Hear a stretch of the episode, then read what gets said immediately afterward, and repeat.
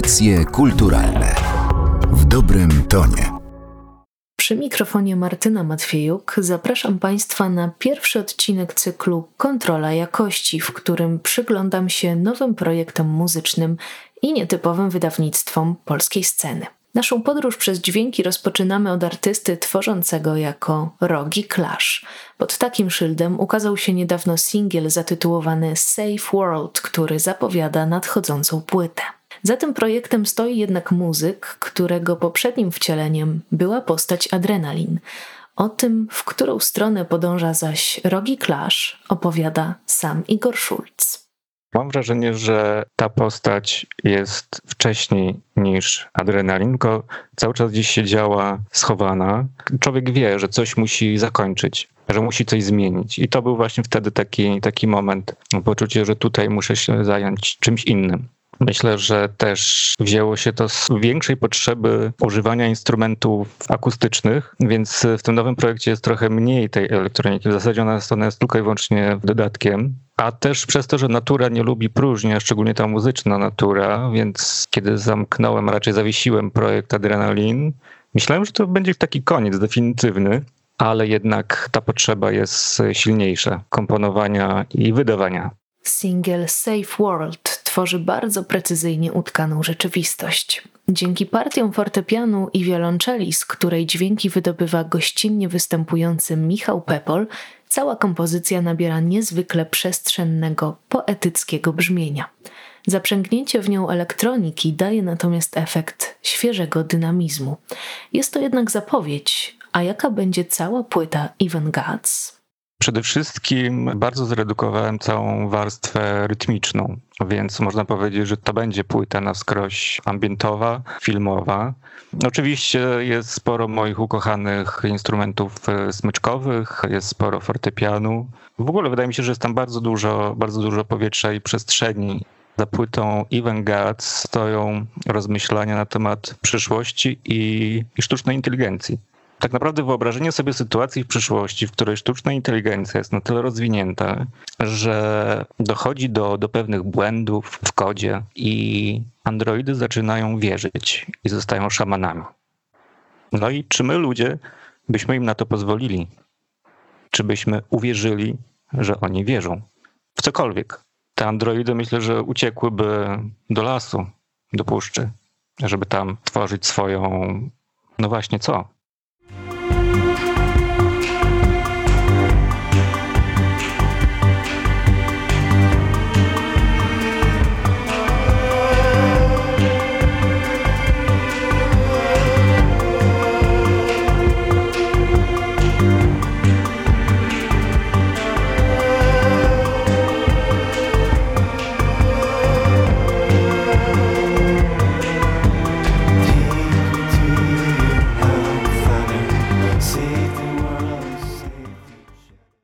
Dziś wiadomo, że muzyka klasyczna idzie pod rękę z muzyką elektroniczną, co jednak sprawia, że te języki wypowiedzi artystycznej tak dobrze się dopełniają? Dobre pytanie. Bardziej podchodzę do elektroniki jak do narzędzia. Teraz troszeczkę u mnie ta elektronika jest w odwrocie. Myślę, że to też przez to, że najbardziej pociągające są zawsze zagadki. Jak człowiek czegoś nie wie i zaczyna dociekać. I tak było z elektroniką. W momencie, kiedy poznałem większość, tak mi się wydaje, jej tajników, to jakby ta rola jej u mnie trochę opadła. I chyba stąd ten nawrót taki do instrumentów akustycznych, klasycznych. Teraz wydaje mi się, że one się świetnie uzupełniają. Zresztą nawet to słychać we współczesnej muzyce filmowej, że to są jednak już dwie równoważne mm, warstwy. Zresztą ta elektronika jest dosłownie wszędzie. Nawet nagrywając muzykę klasyczną, musimy użyć elektroniki, żeby ją zarejestrować. Narzędzia swoją drogą, ale nie zapominajmy, że za muzyką stoją przede wszystkim uczucia. Emocje. To jest najważniejsze. To jest punkt wyjściowy każdego utworu. W zasadzie pisze się po to, żeby wzbudzić u kogoś innego te emocje. Więc jeżeli sam ich tam nie włoży, to myślę, że nic z tego by nie było. Ale czasami jest tak, że tym początkiem jest jakiś pojedynczy dźwięk gdzieś za oknem. Przejeżdżający samochód, autobus, czy dźwięki miasta nagle zlewają się w jakąś taką dziwną muzykę miasta, nazwijmy to. i wtedy następuje jakiś jeden impuls, który mi mówi: O, to jest świetne, to było świetne, trzeba to szybko zapamiętać i, i, i biec do fortepianu.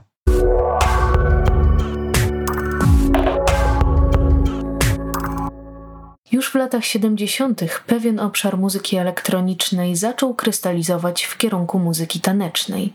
Jednym z jej prekursorów jest zespół Kraftwerk, wyrosły ze sceny krautrockowej.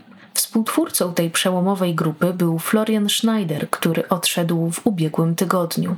EDM stale jednak ewoluuje, znajdując swoje transowe ujście w muzyce techno. I wydawać by się mogło, że dla tych dźwięków zarezerwowane są tylko syntetyczne brzmienia, a tymczasem znalazła się grupa, która muzykę klubową tworzy wykorzystując instrumenty akustyczne.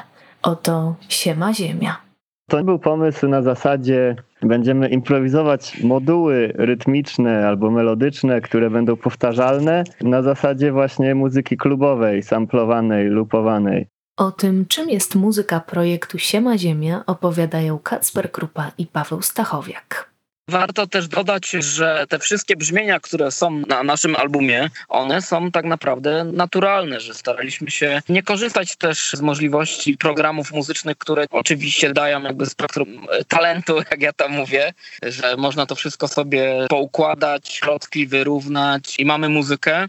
Tutaj jednak próbowaliśmy wręcz stać się tym programem, czyli zrobić tą muzykę po prostu taką, która jest programowalna, ale w sposób naturalny i rzeczywisty, czyli staramy się być jak maszyna.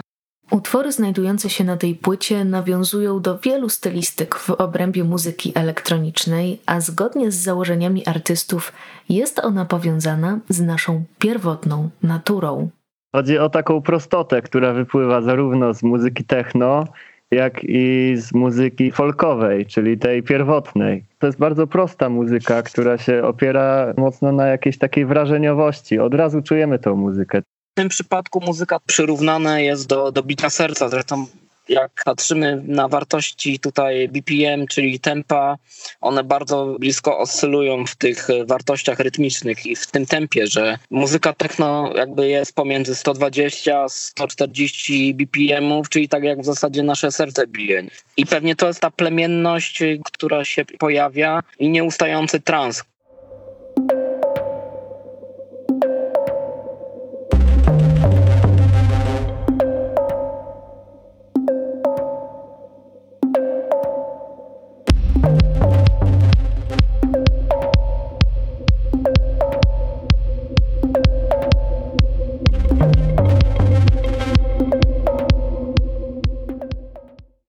Jak mówią muzycy, początkowych założeń było naprawdę niewiele.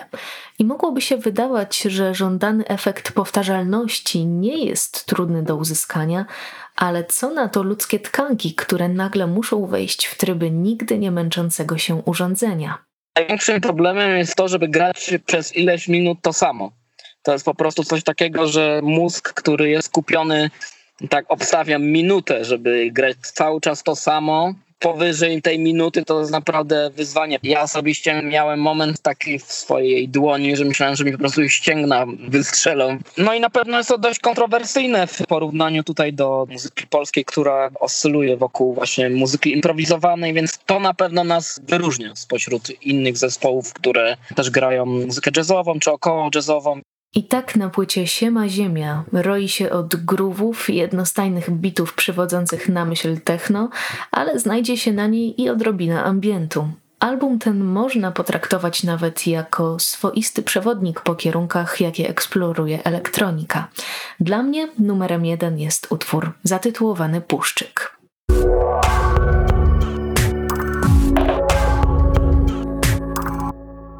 Muzyka zaciera granice i znosi podziały, udowadnia niemożliwe, czego odzwierciedleniem jest płyta Art Impossible, stworzona we współpracy osób niewidomych i niesłyszących z pomocą muzycznego przewodnika. O bardzo nietypowym projekcie opowiada Paweł Romańczuk, założyciel małych instrumentów.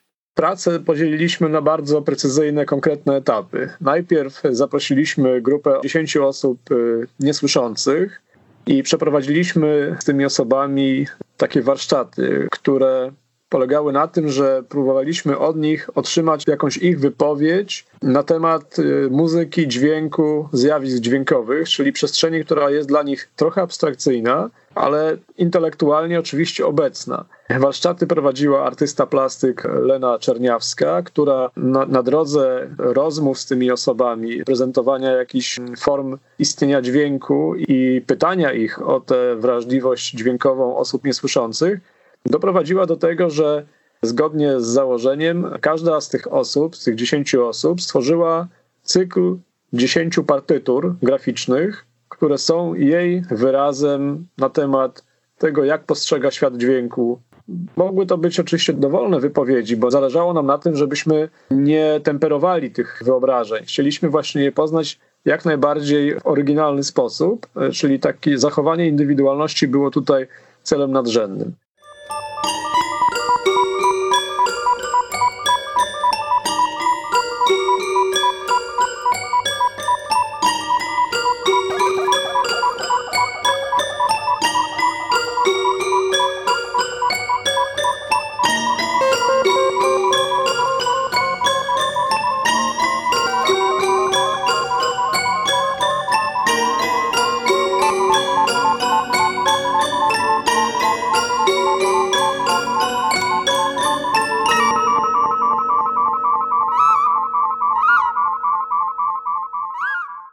Momencie, kiedy te osoby zbudowały te 10 partytur, narysowały, namalowały, wyklejały, bo różne techniki wizualne wchodziły tutaj w grę, następnie ja się z tymi osobami spotkałem i o każdej partyturze rozmawiałem z tymi osobami.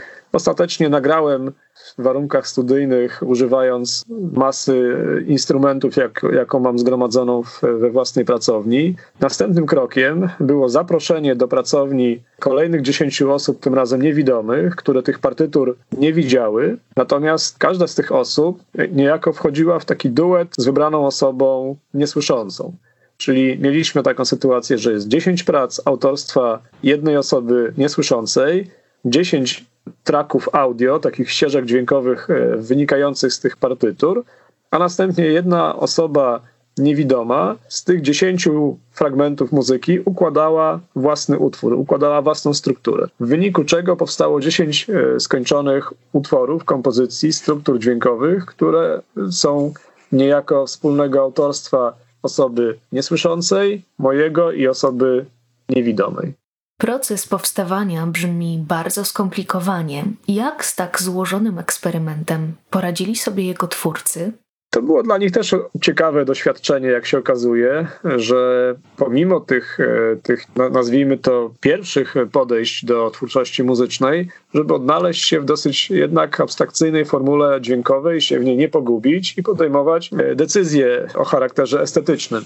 Owocem pracy jest awangardowa płyta Art Impossible, ale za tym przedsięwzięciem stoi znacznie więcej nie mamy jako taki szary, przeciętny obywatel, nie mamy z reguły kontaktu z takimi osobami. To też sobie warto uświadomić, że ci ludzie przecież istnieją, wszyscy o tym wiemy, ale na co dzień się z nimi nie spotykamy i ten e, proces socjalizacji na pewno musi wynikać z takiej specjalnie zakonstruowanej sytuacji, jaką był ten projekt. I oczywiście odkrywa nam pewne cechy typowe dla, dla takiego kontaktu. Jeśli chodzi o osoby niesłyszące, to bardzo też ciekawe było to, że te osoby zdecydowanie szybciej adaptują się do warunków takich nietypowych instrumentów, jakimi się zajmuje. Mi to zajęło w tej chwili już mogę powiedzieć 14 lat i dla mnie ta uważność na, na szczegół, na, na jakiś detal dźwiękowy jest y, oczywista, ale dla większości ludzi wciąż y, gdzieś ta uważność umyka. Natomiast osoby niewidome, one mają tą uważność jakby na dzień dobry bardzo wyostrzoną.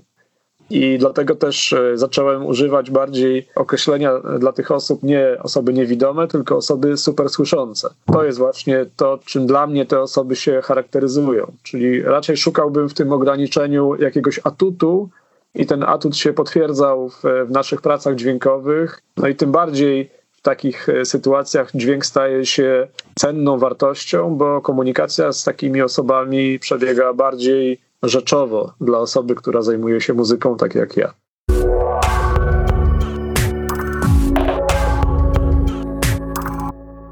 Ostatnim przystankiem dzisiejszego przeglądu jest projekt, który ujrzał światło dzienne na początku tego roku jako płyta Przygody i Tajemnice, bazująca na nagraniach terenowych i nawiązująca do klasyków ambientu.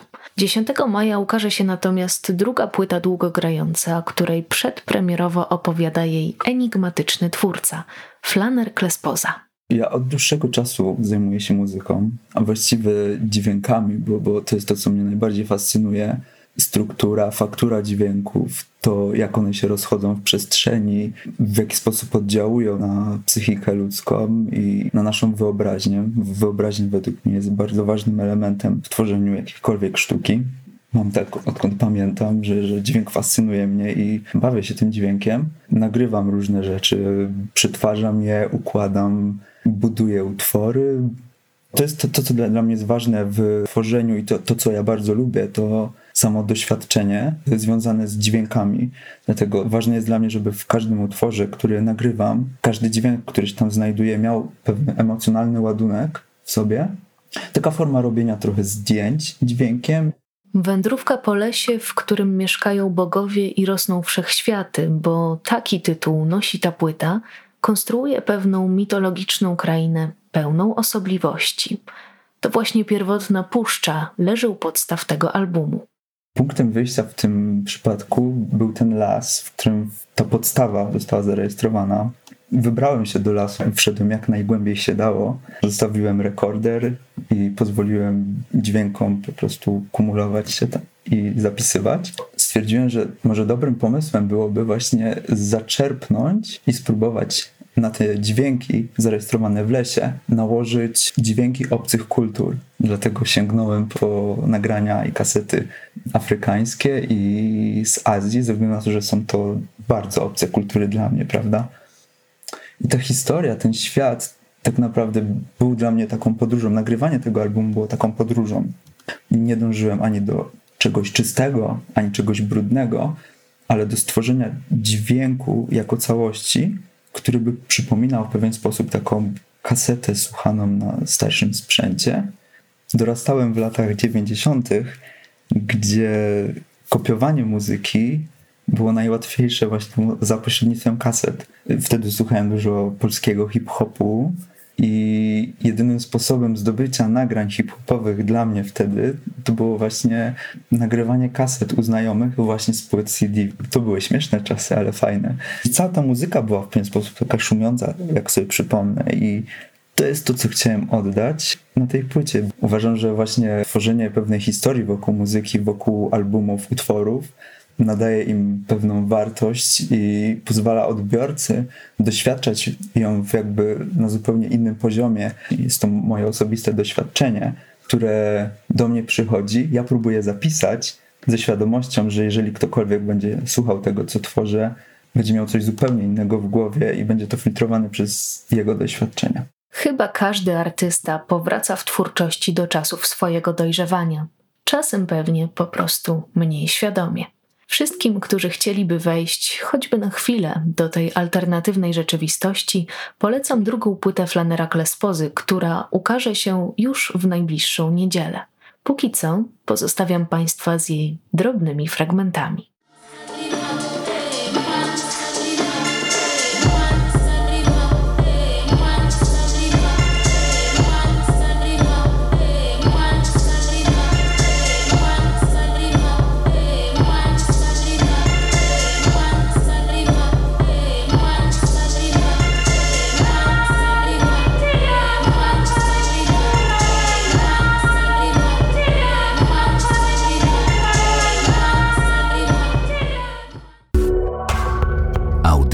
Audycje